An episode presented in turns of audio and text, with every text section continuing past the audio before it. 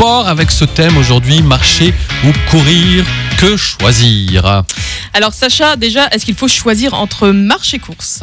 Alors je dirais si les capacités physiques ne suffisent pas et si on débute, je dirais oui. Il faudra commencer par marcher, souvent et relativement longtemps en utilisant bien tout le corps.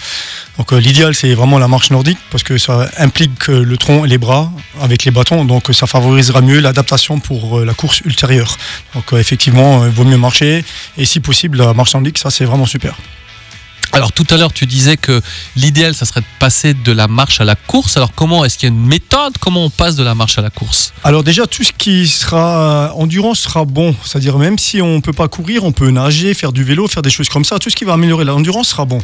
Tout ce qui permettra de perdre du poids sera bon.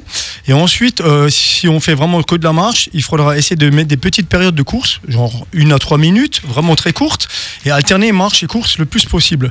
Alors on essayera d'augmenter le temps de course au fur et à mesure des séances, et jusqu'à ce qu'on soit capable de tenir la durée entière d'effort. Euh, essayez de courir sur le plat, c'est mieux, et essayez de marcher vite sur les montées et les descentes. Ne courez pas sur les montées et descentes, parce que si vous avez du mal à courir, ça sera encore plus dur de toute manière. Voilà. Et si vous procédez par exemple sur tapis à la maison ou dans une salle, bah, vous faites la même chose. Vous régulez la vitesse du tapis et la pente du, tapis et vous alternez marche, euh, marche par exemple avec pente et, course euh, sans pente. Voilà, tout simplement. Alors les blessures peuvent être fréquentes, hein alors comment on peut réduire le risque de traumatisme de la course? Alors effectivement, quand on, quand on court beaucoup, on a des risques de blessures, et puis même quand on débute aussi, parce qu'on n'est pas habitué. Donc l'idéal, c'est de faire du renforcement musculaire.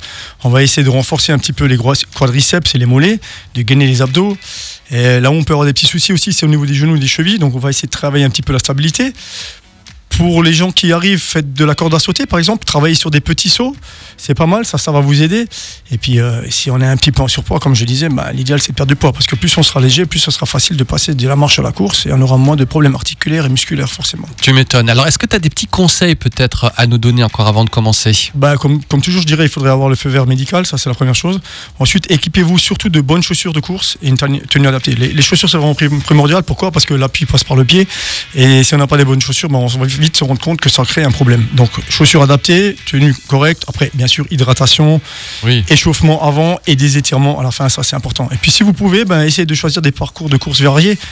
Une fois de la forêt, une fois de l'urbain, peut-être une fois un stade, toujours du la même tapis. chose, Ouais, quoi, hein. Voilà, prenez pas toujours le même parcours Mm. pour que vous puissiez aussi entretenir la motivation. C'est aussi important. Et Vanessa, dans notre émission sport, on termine toujours avec Par le mot de Sacha le mot de la évidemment. fin. Sacha, notre coach sportif chez News Fitness. Ça veut dire quoi aujourd'hui? Alors, à marche rapide, course plus fluide. Oh, bien, bien. Il aime bien me chauffer, tu vois. Ah ouais, moi j'adore le Ah, mot de ça la fin. Ça, tu as, as Ah. gardé, ça j'adore. Et avant de dire au revoir encore, tu avais un petit coucou à faire, c'est ça? Ouais, alors je vais profiter de la chronique pour euh, faire un petit coucou à Sonia qui va bientôt fêter ses 40 ans. Alors, elle est partie en week-end festif entre filles. Ah. Oh là Alors, euh, qu'elles en Oh profitent, qu'elles s'amusent, et puis on leur fait plein de gros bisous. voilà. Très bien. Et rentrez-nous euh, entières, les filles. Ouais, ouais, hein. surtout. Et puis On comme ma, fa- ma femme elle est avec, euh, Oh vous me la surveillez, hein, surtout. Hein. Ah voilà, Vous me la surveillez. Vous Voilà. surveillez, madame ça, il fallait que je le place aussi. Oui, oui, oui, oui, oui, oui, oui. Pas de bêtises, les filles. Hein. N'abusez pas euh, du rosé. Vers Colmar là-bas. Ah, ok, très bien. Bon, écoute,